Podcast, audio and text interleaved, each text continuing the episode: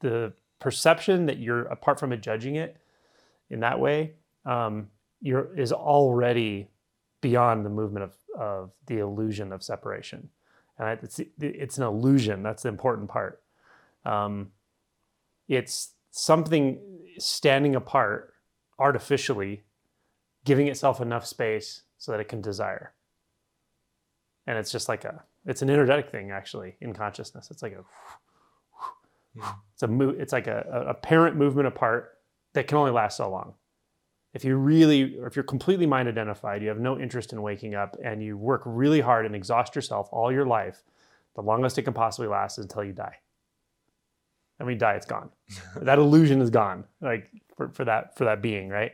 The tendency that's not a gone in human consciousness. We'll carry it on and, and like other people will carry the torch for you but i make i'm personifying this a lot it's a, but it's a it's a tragic joke that we can fool ourselves into believing we can stand apart from an experience such that we can judge it as desirable or undesirable if we desi- if we judge it as desirable then we have a whole set of programs that get started that say oh how do i get back to that or why don't i have that anymore or why don't I have more of it? Um, and if we have if we have an aversion to it, it's uncomfortable, it's undesirable.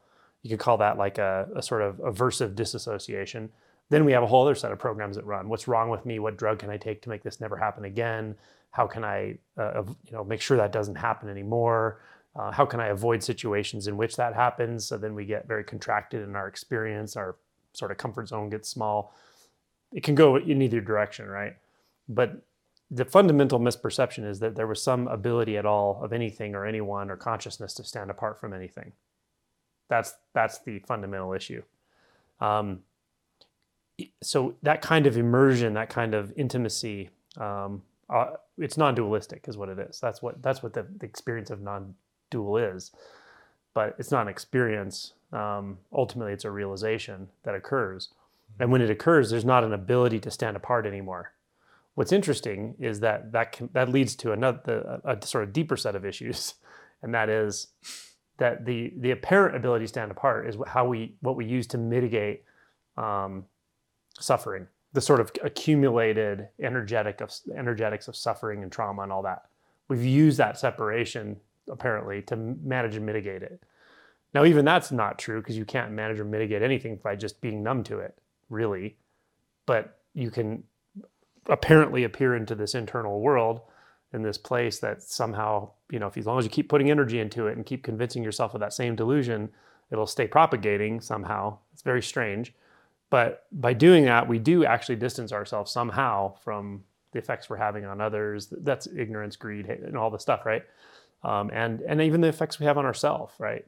And if there's enough division, enough emotional repression, and enough mind identification all at the same time, we can get so divided that we can completely you know corrupt our own happiness. We can self-sabotage endlessly and then we can become destructive internally and, and even externally and very quite destructive actually. So so that fundamental um, apparent ability to separate from anything and it's completely innocent and it's a very simple error in perception is all it is. Um, it's not something you you didn't make there's no one that made that mistake. It's just part of how our minds are um, how our minds function because of their complexity. And everyone will go through that apparent separation at a young age. And because we don't have a lot i think there's a it's interesting i think there's a gap in, in sort of formation of that sense of uh, an inner solid inner world. So um, so the the roots of it certainly start very early in childhood, probably 18 months old. And then, like between three and four years old, we've formed um, the, the um, theory of mind, like that part of our brain is functioning. So we're already not only aware we have an inner world or uh, perceiving ourselves as separate, we're completely aware everyone else has an inner world and we can manipulate their inner world. So the mind becomes very complex by that age. And yet, there's still not a lot of energetic accumulated identity around that yet. So children are actually in presence quite a bit, even though the processes are already going. Um, but you can see the reason I say that is because you can see how how deeply this has to go before you can really unwind that.